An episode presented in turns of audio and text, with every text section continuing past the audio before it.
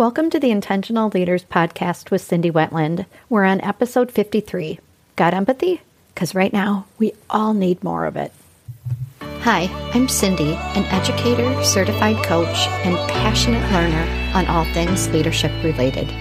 It seems like just yesterday I was fresh out of grad school, wanting to make my way in the world, longing to make a difference to people, to team, to the business Little did I know how challenging it would be. Fast forward several decades later, I've made a career of leading while teaching and coaching thousands of leaders to be at their best, most effective selves. Along this journey, I've captured so many insights, lessons, and techniques on how leaders become amazing, and also, as leaders, when we get it wrong. I'll share them all right here because I founded Intentional Leaders to provide easy access to these kinds of lessons and equally important to help you build the presence, confidence, and credibility you need to be the leader that everybody wants to work for. Because I know leadership has its challenges, but learning to lead shouldn't be one of them.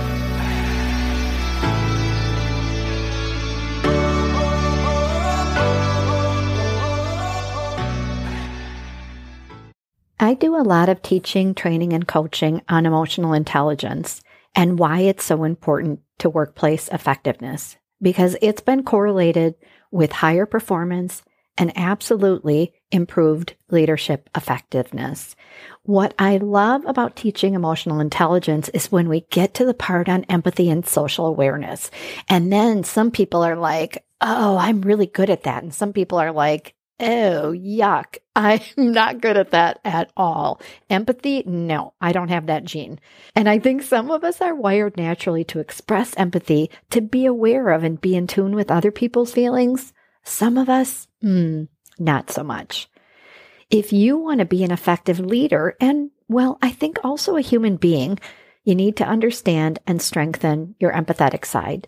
And this was such an elusive skill for me for many years. I didn't even know I was lacking it. I was so completely comfortable focusing on facts and data and logic and analysis and then emotions. Ugh, sounds pretty squishy and subjective and well, a little bit scary. I certainly wasn't raised in a household that we expressed our emotions and that it was nurtured or even discussed. And I'm not saying anything bad about my family or my parents. We just didn't go there. It wasn't part of our upbringing, and probably my parents either.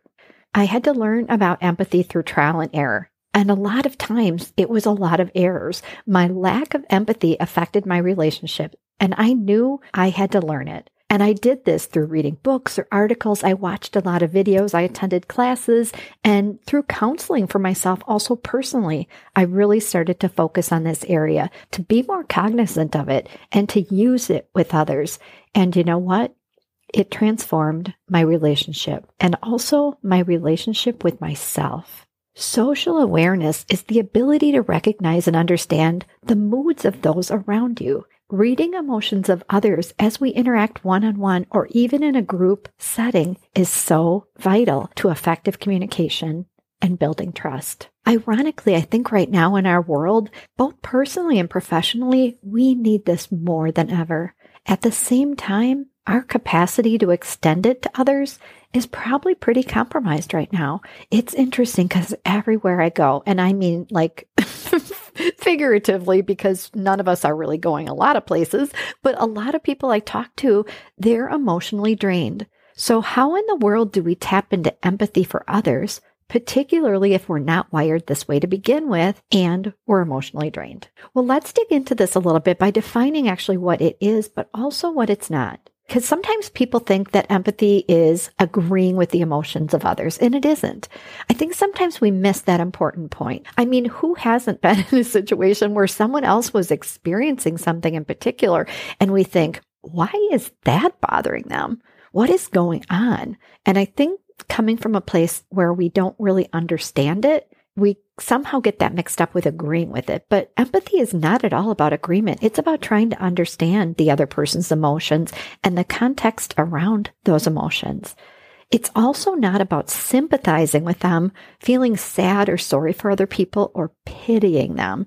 Empathy is about the other person's experience and caring about it, not judging it. If you want to improve your personal and social effectiveness, strengthen your relationships, and increase your leadership effectiveness, build more trust by strengthening your empathy. It will go a long way.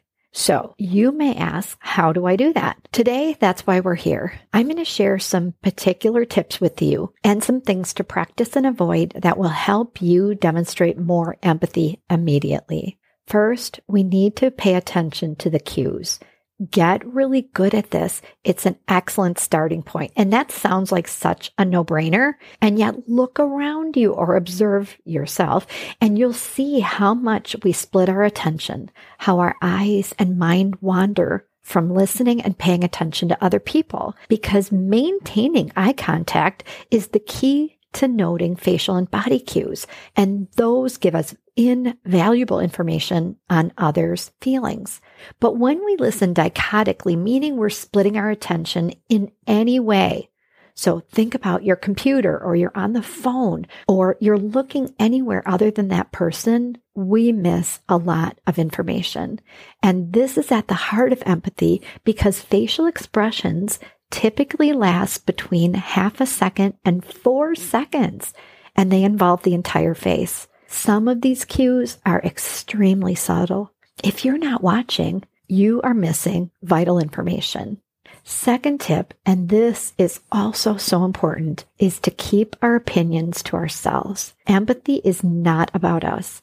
Our opinions, our examples, our stories can actually detract from a focus on the other person's experience.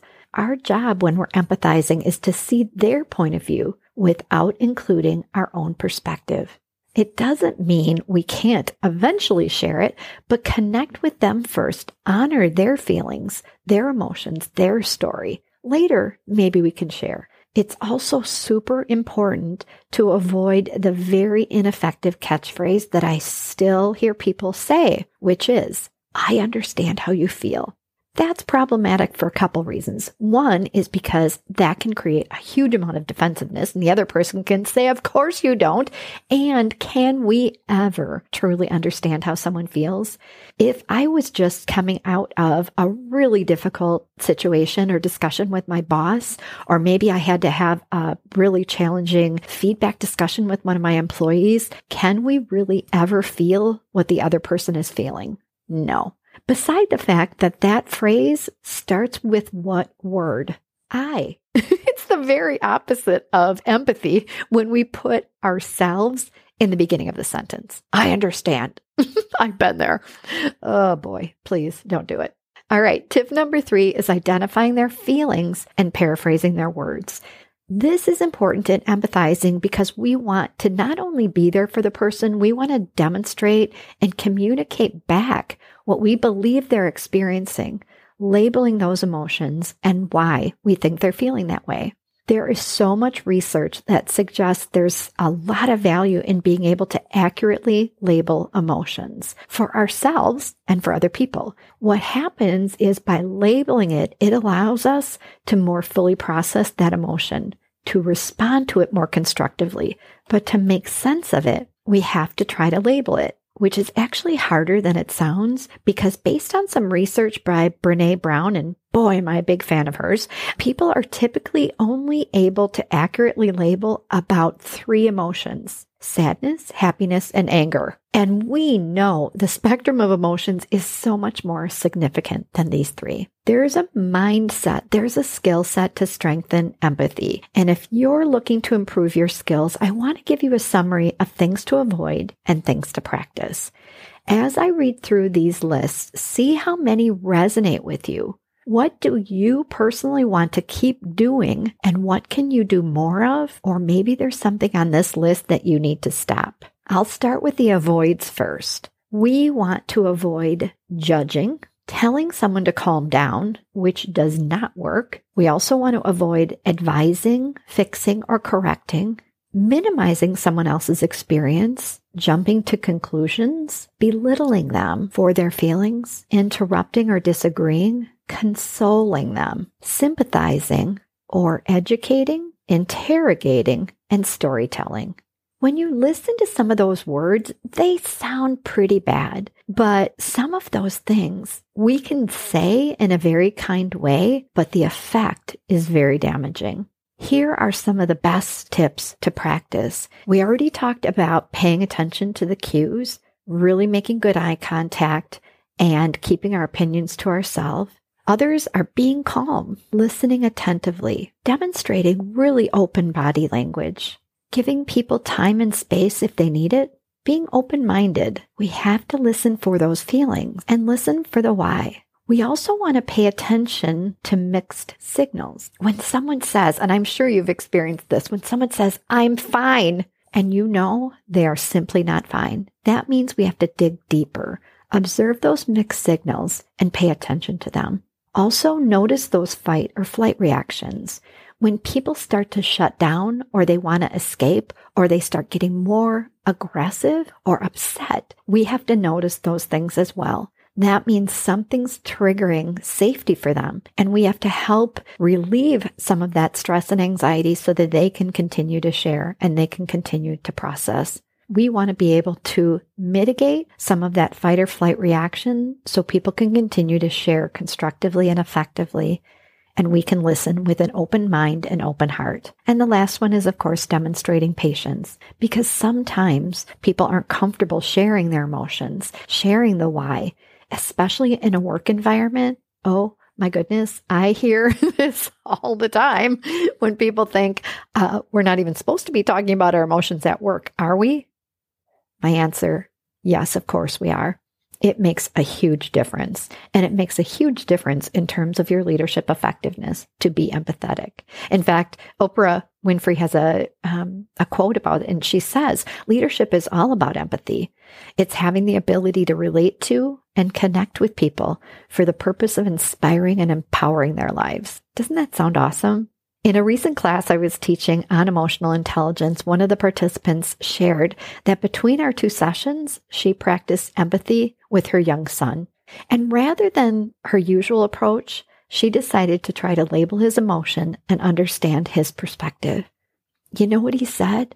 Mom, I feel like you're finally listening to me. And her emotion, joy and delight. Be that person.